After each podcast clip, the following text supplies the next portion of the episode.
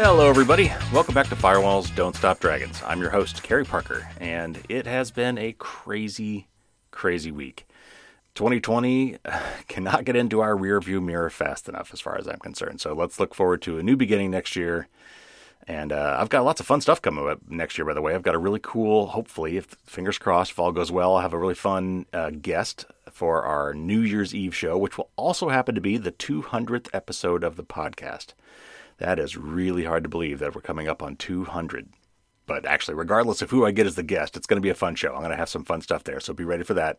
And I got a news show for you today. Um, we got a few topics to cover. Uh, first of all, just there's not much to say here other than update your iOS devices, update your iPhones and your iPads to 14.2 iOS 14.2. There were several big fixes in that, security fixes, so you're going to want to update that as soon as possible. Enough said for that.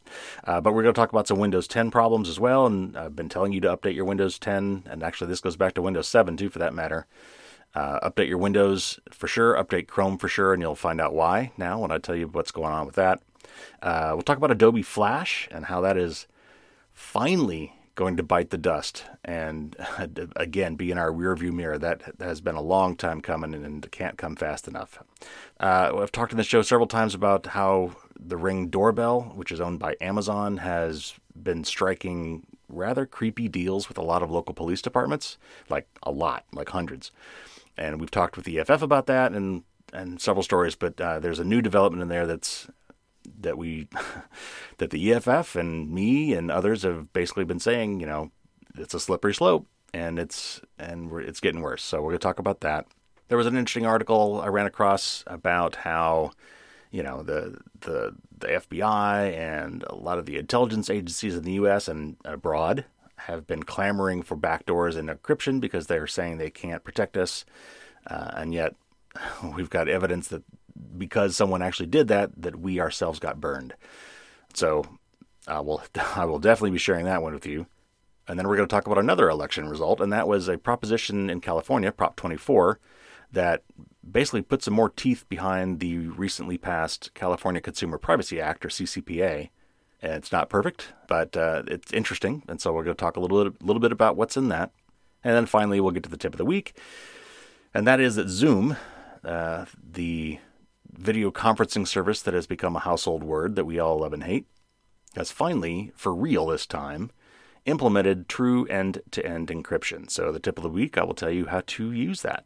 So, lots to talk about. Let's get to it.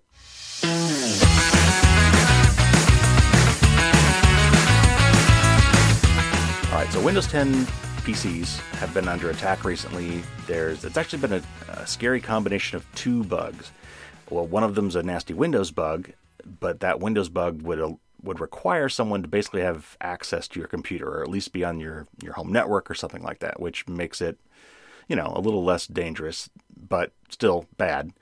But in combination with a Chrome browser bug that allowed bad guys to hack that remotely, like as in from anywhere on the planet, the combination of those two were really bad. So uh, let me read this article from Tom's Guide uh, about this uh, Windows Zero Day attack. A previously unknown Windows zero day flaw is being exploited by hackers, but Microsoft won't likely be fixing it until the middle of next month. The vulnerability affects Windows 7 through Windows 10. So say the researchers at Google's Project Zero, who also revealed that the Windows exploit is just the second step in a one two punch being used by remote hackers to take over PCs. The first step is a Chrome flaw that was disclosed and patched last week. The Windows exploit requires local access, i.e., a person or software who already has access to the machine, so by itself it's not much of an immediate threat. But the Chrome flaw it was combined with is remotely exploitable, which makes things much worse. A malicious email attachment or website could use the Chrome flaw to escape the browser's sandbox and then use the Windows flaw to take over the machine. Until Microsoft releases a patch, the best way to protect yourself against this Windows flaw is, ironically, to update Chrome, Edge, Brave, Opera, Vivaldi, and other Chromium based browsers to the latest version. But now that the secret is out, it's possible that malware operators could incorporate this Windows exploit into their own bag of tricks. If they can get the malware on your machine by other means, they don't need the Chrome exploit. Okay, so first of all, all those browsers I just mentioned Chrome, Edge, Brave, Opera, Vivaldi they are all based on the same engine, as, as Google likes to call it, the Google Chromium engine. That's like basically the, the guts of the Chrome browser, uh, which is an open source project, which is picked has been picked up by several other companies who don't want to make you know reinvent the wheel. The problem, of course, with that is when there's a bug in one of them, there's now a bug in all of them.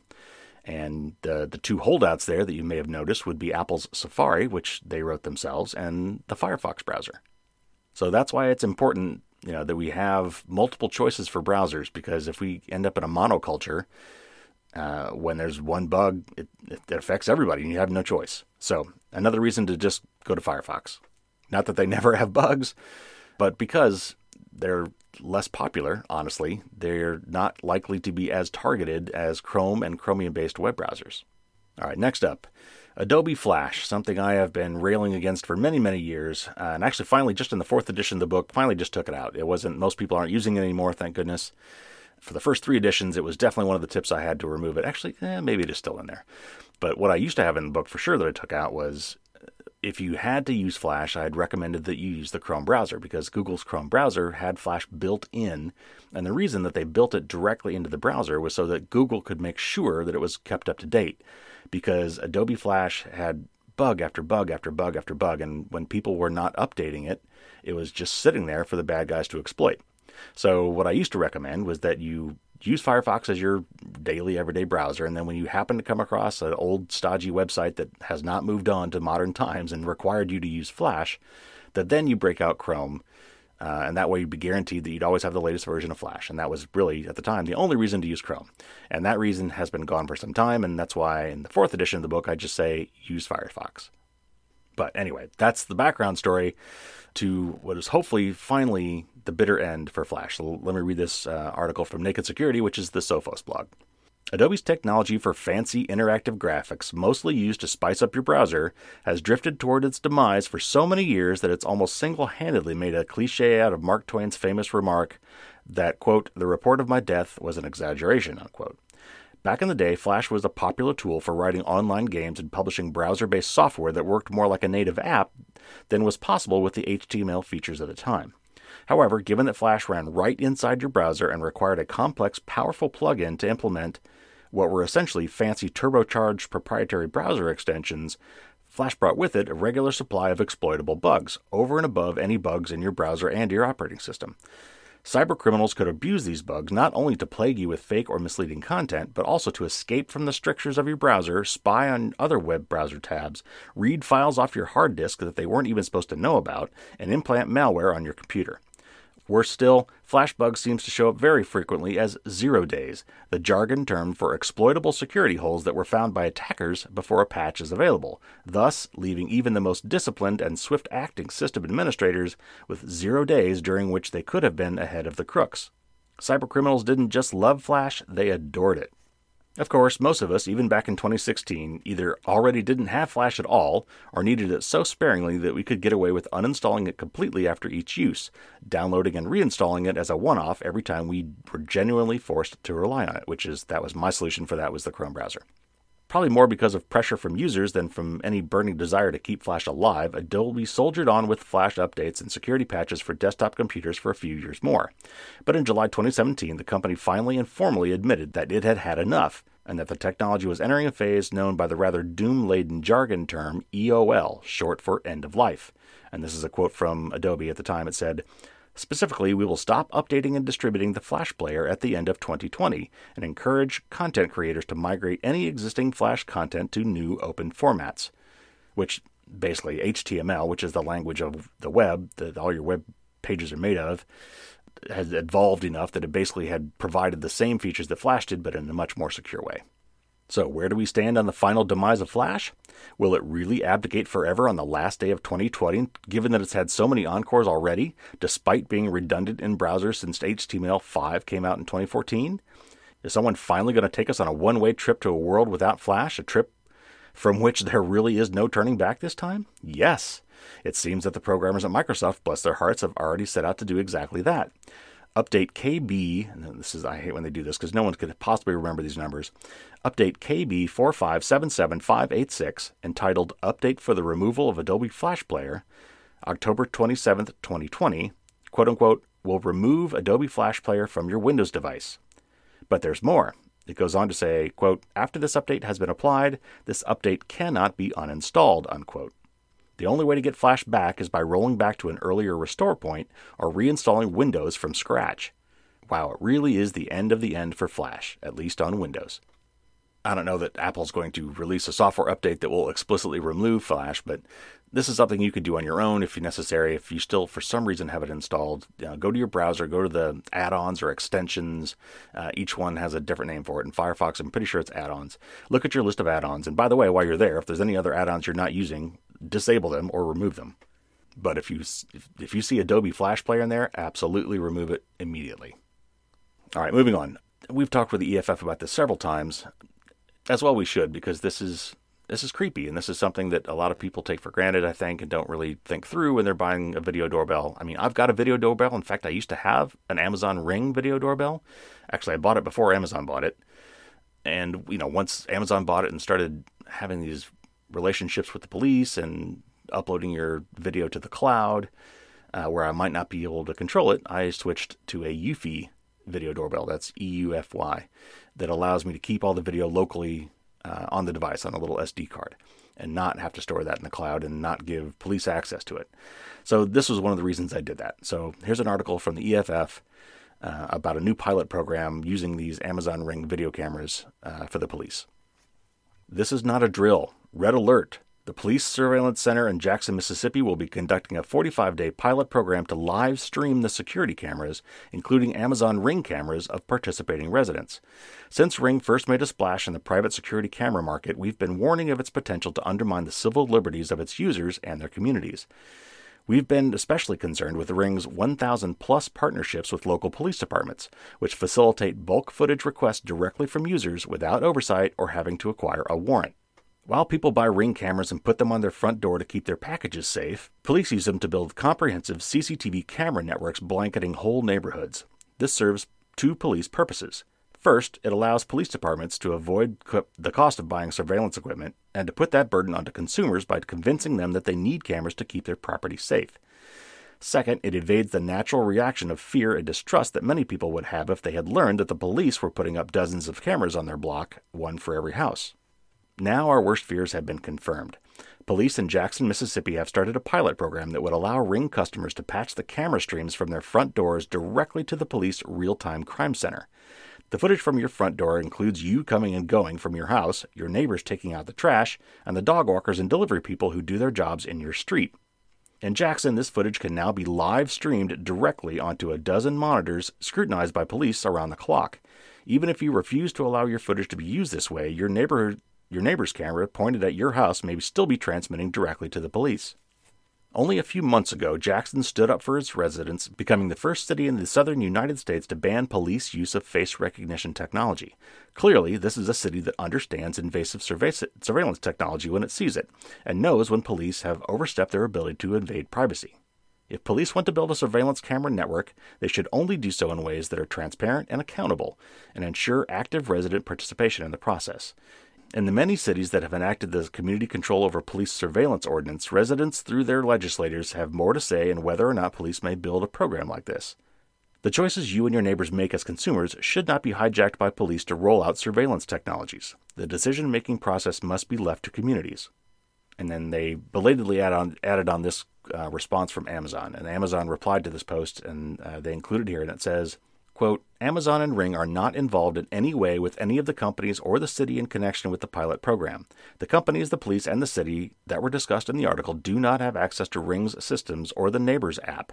Ring customers have control and ownership of their devices and videos and have and can choose to allow access as they wish, unquote. You know, so oh, that's the end of the article. And as as PR goes, that's that's the perfect way to put that. Uh, but the reality is that Ring has been fostering exactly this sort of thing for a long time now. And it should be no surprise to Amazon that that's where this is going. And while it may be true that Amazon is not directly involved with this situation in Jackson, it may just be because they didn't think of it. Or perhaps they didn't get to it before Jackson, Mississippi did. This is completely in line and consistent with the kinds of things that Amazon is trying to do with local police, the relationships they're trying to build, uh, like I said, it's basically a, a neighborhood or community surveillance network that you, the consumer, gladly pay for. So again, privacy, it's not just about you, it's bigger than you. Uh, and so just because you don't particularly feel any need to restrict the police from looking out your front door's video camera, what if everybody in your neighborhood did that? Or worse yet, what if you don't have one, but everybody else does, and therefore, without your consent, without your knowledge, you're basically on police candid camera all the time. So I agree with EFF here, which is probably not surprising. Uh, and that is transparency is key in all these things. And if it's going to be used for law enforcement in any way, shape, or form, it really needs to follow a completely different process. Uh, and we need to be talking about warrants and things like that. You know, mass surveillance is never a good idea. All right, next up. Um, you know, we've talked many times in the show about how law enforcement agencies in the United States and elsewhere have been decrying the exploding use of encrypted communications because they are saying everything is going dark.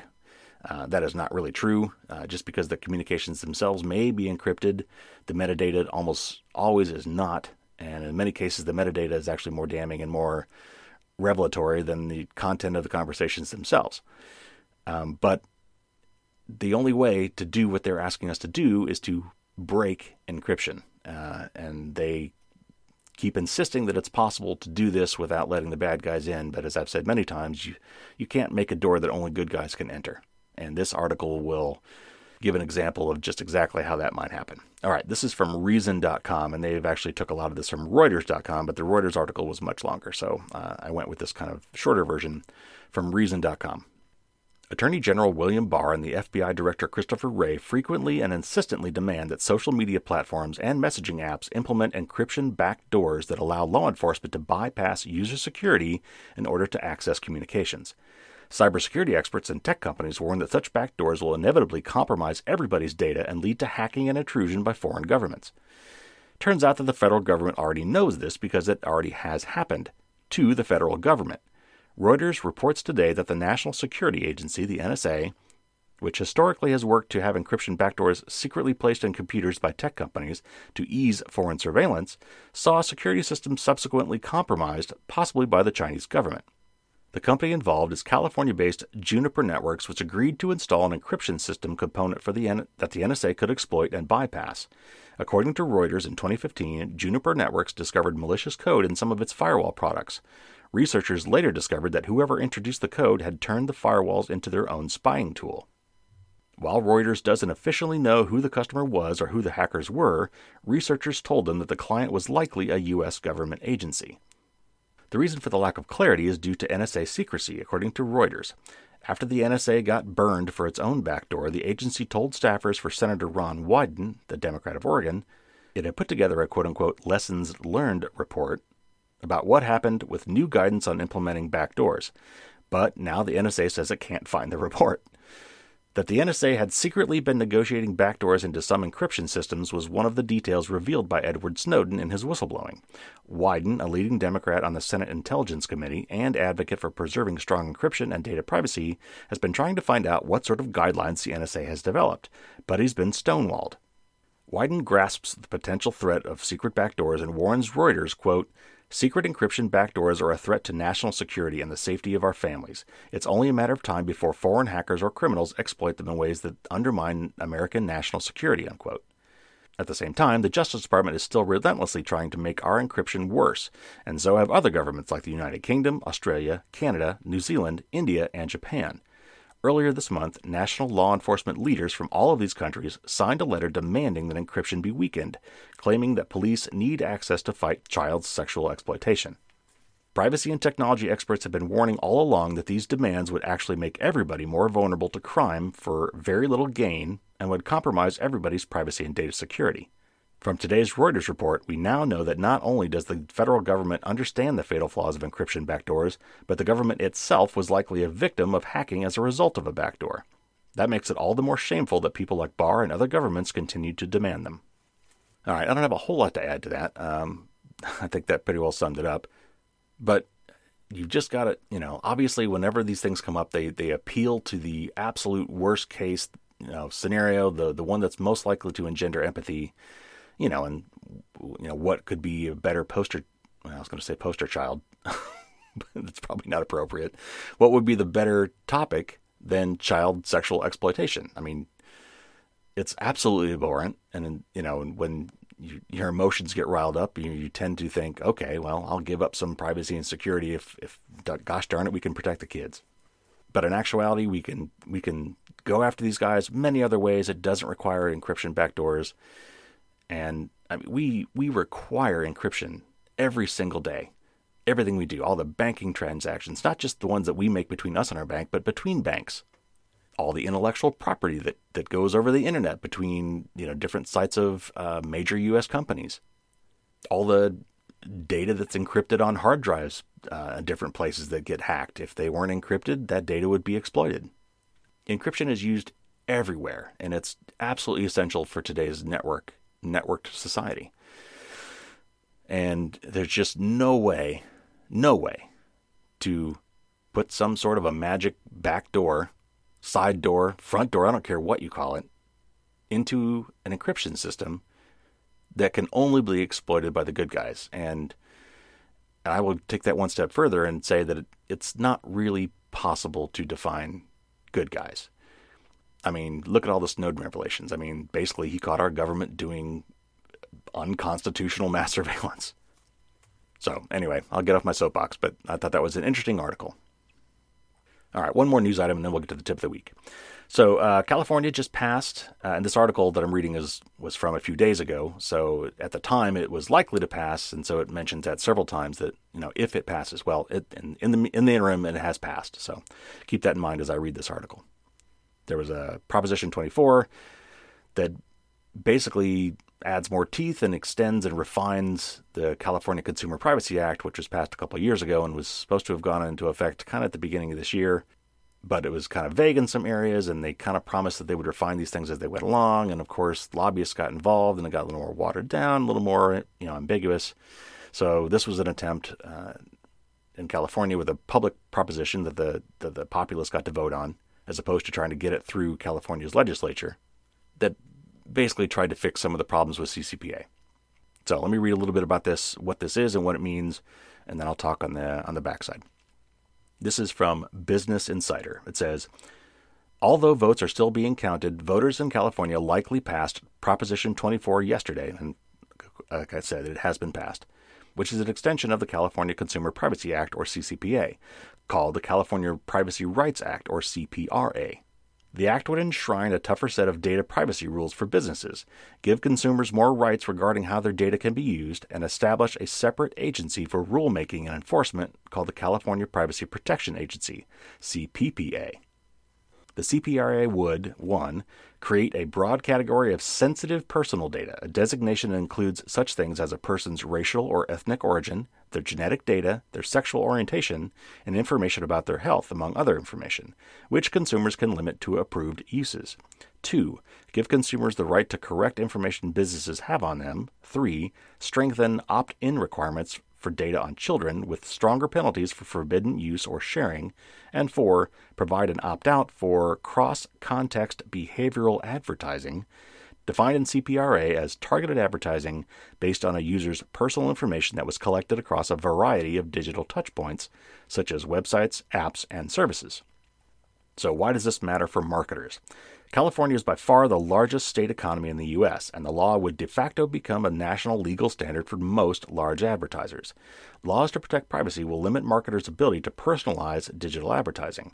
These laws also make data security more important, meaning that companies that use data will need to have more emphasis on data protection, introducing a new need for data protection officers, for example. A June 2019 Pew Research Center privacy survey found that 85% of Internet users in the U.S. had some concerns about how much information advertisers had about them, and nearly half of those, 39%, had a lot of concern. A yes vote on Proposition 24 would set a standard for Congress and other state legislatures facing similar popular calls for privacy legislation. What can we expect in 2021? If Prop 24 passes, and again, it's already passed, it will create an unofficial deadline for federal data privacy law. And this is a quote from uh, Caitlin Fennessy, who's a research director at the International Association of Privacy Professionals, the IAPP, uh, which is the organization that gave me my CIPM, or Certification Information Privacy Manager uh, certificate. Anyway, she says, quote, I think that CPRA's most impactful provision is when it takes effect, January 2023. If adopted, CPRA would create the impetus and provide the time frame for adoption of federal privacy legislation. And I think that was intentional on the part of the ballot's initiative proponents. Unquote. There's a general consensus, including in the advertising community, that some form of federal privacy law is necessary. But it won't be easy, especially if Congress remains split. The two parties are far apart on two issues preemption of state laws and the private right to action. Although it's possible that the two parties could agree on a weak privacy bill that doesn't include federal preemption, it's more likely that the parties will remain deadlocked. The odds for a privacy bill in 2021 rise with a Democrat run Congress and a Biden presidency, but even with the Democratic caucus, a variety of viewpoints hold. It will be difficult to get a majority in Congress to pass a tough privacy law immediately. Okay, so again, that brings up something I've brought up many times before, and that is because our federal government here in the United States, unlike the European Union with GDPR, has not gotten its act together and can't seem to agree on basic privacy regulation. This country, for whatever reason, is very corporate friendly and not very consumer friendly. Certainly not when it comes to consumers' privacy rights. Uh, and so, you know, it takes sometimes uh, a big state like California like they did with uh, you know auto emissions laws and other things that eventually became de facto standards across the United States to implement some of these privacy laws. And hopefully we will all benefit from this because Facebook and Google and Amazon and all these other big advertising companies whatever you think they really are will hold them accountable and and and finally hopefully give us the tools we need to opt out and guard our data because right now with you know nobody reads privacy policies. Nobody reads the terms of service before they click accept on something. And they know that. And these companies use this along with a lot of dark patterns which i'll talk about here in a minute to trick us or coerce us or otherwise bend us to their will and allow them to collect all this data on us. And so this is an attempt by california and by extension probably a lot of the united states to rein that back in and give some rules to the road because right now it's just a total wild, wild west. Actually, the phrase is Wild West, but I happen to like the old TV show Wild, Wild West, so that's what came to mind when I said that. Okay, moving on. Let's get to the tip of the week. So, as I said at the beginning of the show, uh, when COVID hit, uh, video conferencing became the norm, both from working and learning from home. Uh, even talking to relatives, because with social distancing and the pandemic, we were all encouraged to stay home more and to get together in person less. Uh, there were plenty of great video conferencing solutions already available, but for whatever reason, Zoom became the de facto standard. It was not the largest, it was not the best, um, but uh, it's dirt simple to use, and it was very easy and kind of fun to say, and and it just kind of shot to the top of the list. So uh, at the time, they claimed that they had end-to-end encryption. Uh, they didn't, because true end-to-end encryption means that the only parties able to view the video, hear the audio, would be the two people involved or the many people involved if it's, if it's a multi-way call. And technically, what it means, being end to end, is you're using a computer or an iPhone or a tablet or something as your way of running the Zoom client, uh, and so are they. And your endpoint, that device, is where the video and audio is encrypted and decrypted so that as it's traveling the internet, going through your internet service provider and various other internet backbone companies, and crucially, in this case, Zoom, before it goes on to the other end to reach the your called party, end-to-end encryption would mean that it that it is encrypted through that entire path. And what Zoom used to have, and actually they still have, so I'm going to tell you how to make sure you know what you're doing, was point-to-point encryption. So it was, we always talk about Alice and Bob, right? When, when we do encryption and crypto stories, we always bring in Alice and Bob. So Alice and Bob want to have a Zoom call, and they want that call to be completely private. So the video, as it leaves, let's say Alice has an iPhone and Bob has a has a PC, a Windows PC, and they've got their webcam set up, and they want to do a Zoom call. It may be, and it used to be, that the that data streaming between Alice and Bob on their two devices was encrypted, but it was encrypted from Alice to Zoom and then from Zoom to Bob, but not at Zoom, meaning that Zoom could see everything that was going on inside that conference call. So you can kind of think of it like there's a, a tunnel, a pipe between Alice and Zoom, and another pipe or tunnel between Zoom and Bob. And that tunnel is opaque. Nobody from the outside that tunnel can see what's going through that tunnel. But it does end at Zoom and then restarts at Zoom before it gets to its final destination. And while it's in transit through Zoom's servers, Zoom has full unencrypted access to that data stream.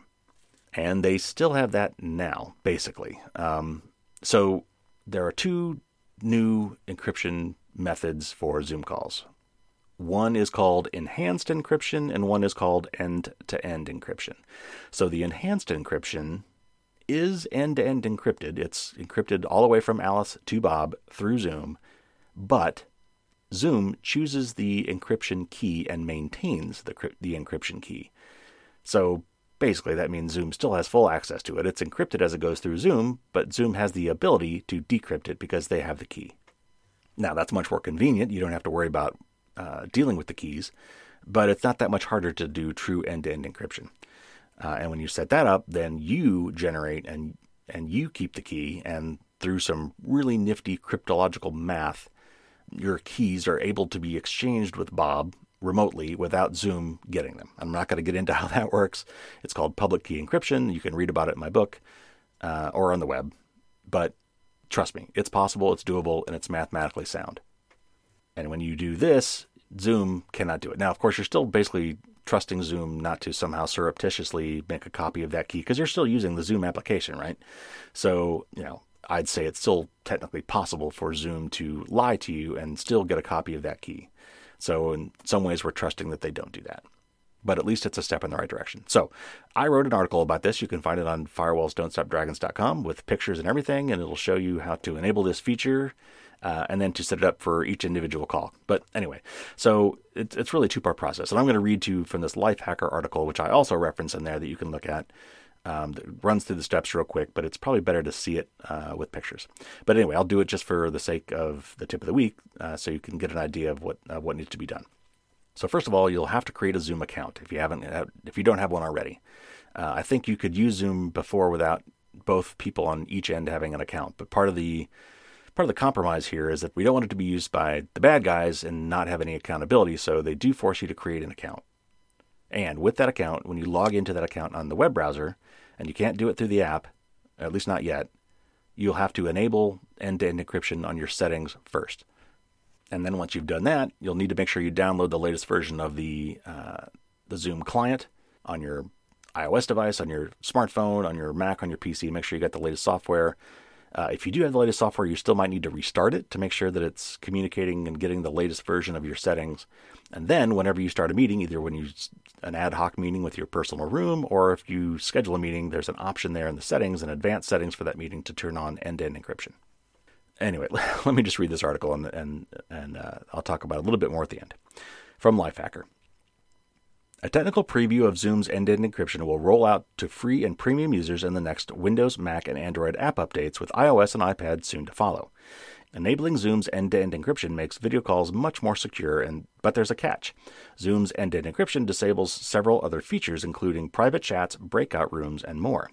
We'll go over all the compromises that Zoom's E to EE end-to-end encryption, in other words, setting entails, but first let's talk about how Zoom encrypts your video sessions and why you should consider turning it on, no matter the cost. According to Zoom's blog post announcing the new encryption options, Zoom end-to-end encryption uses the same 256-bit AES GCM encryption that secures Zoom meetings by default, but Zoom manages the encryption and sharing the keys with participants. Users with end to end encryption enabled generate their own encryption keys locally and then share it with others in the call. Zoom never knows the key and cannot decrypt the meeting's data. If that's confusing, the bottom line is that end to end encryption makes it impossible for anybody outside the call to access the meeting or view its data, including Zoom itself. That boost in privacy is a welcome change, especially after Zoom's privacy policies came under scrutiny as COVID 19 drove up the app's popularity.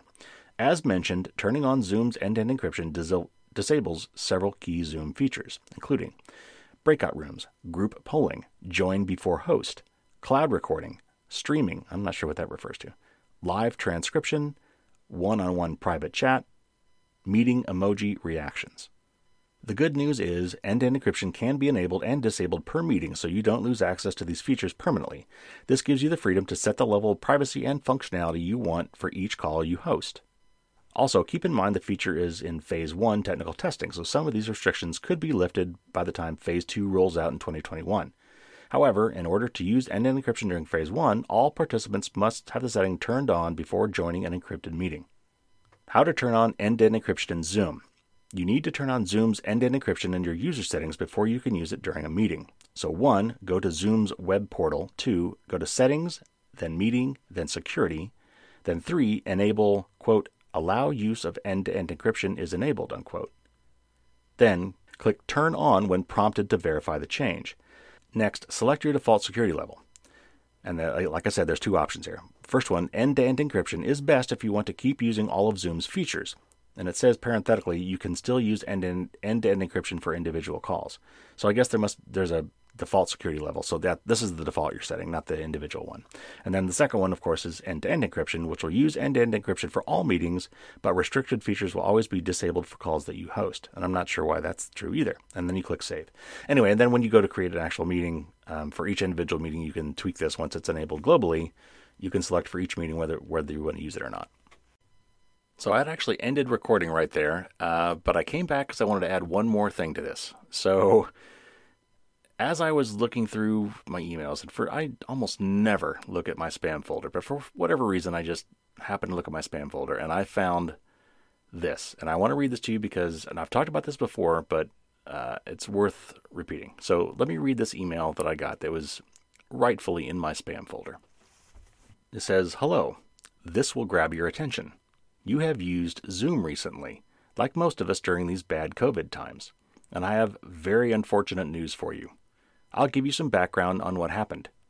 There was a zero day security vulnerability on Zoom app that allowed me a full time access to your camera and some other metadata on your account.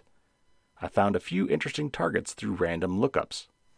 You were just lucky to be on the list.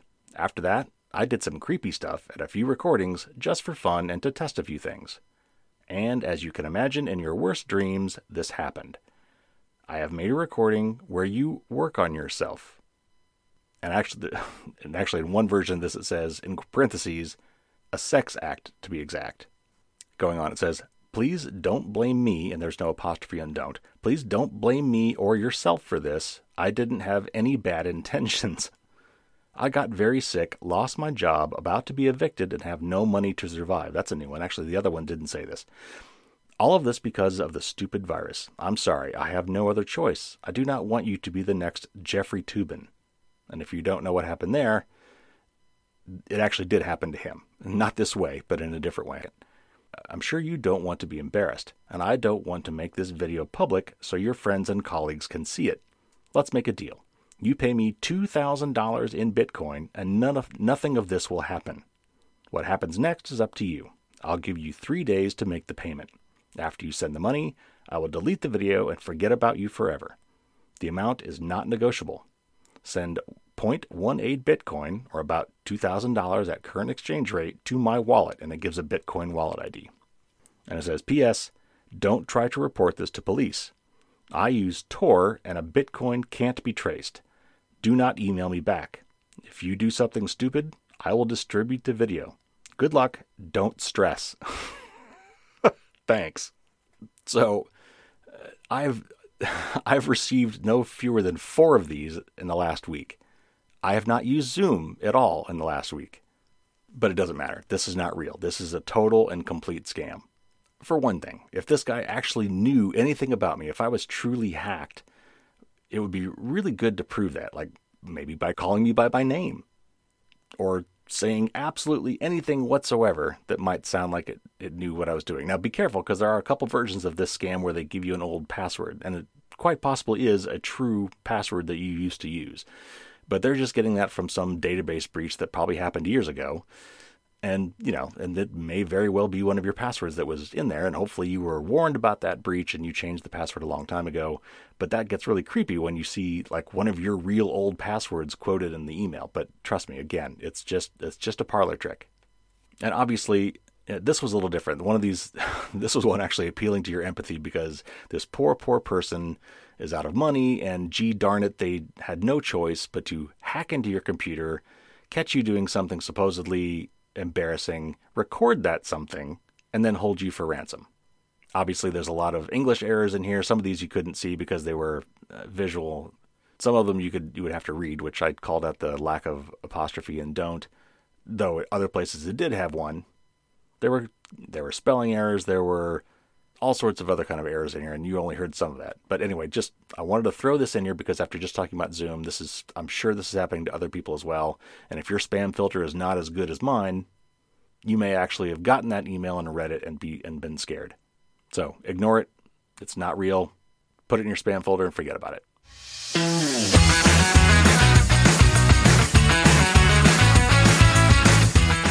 All right, that is it. Thanks for tuning in again this week. We've got a really great interview, two parter, starting next week. I have been saying for many, many months, actually, I think it's been probably a couple years now, that I really wanted to get somebody on, an expert, to talk about dark patterns.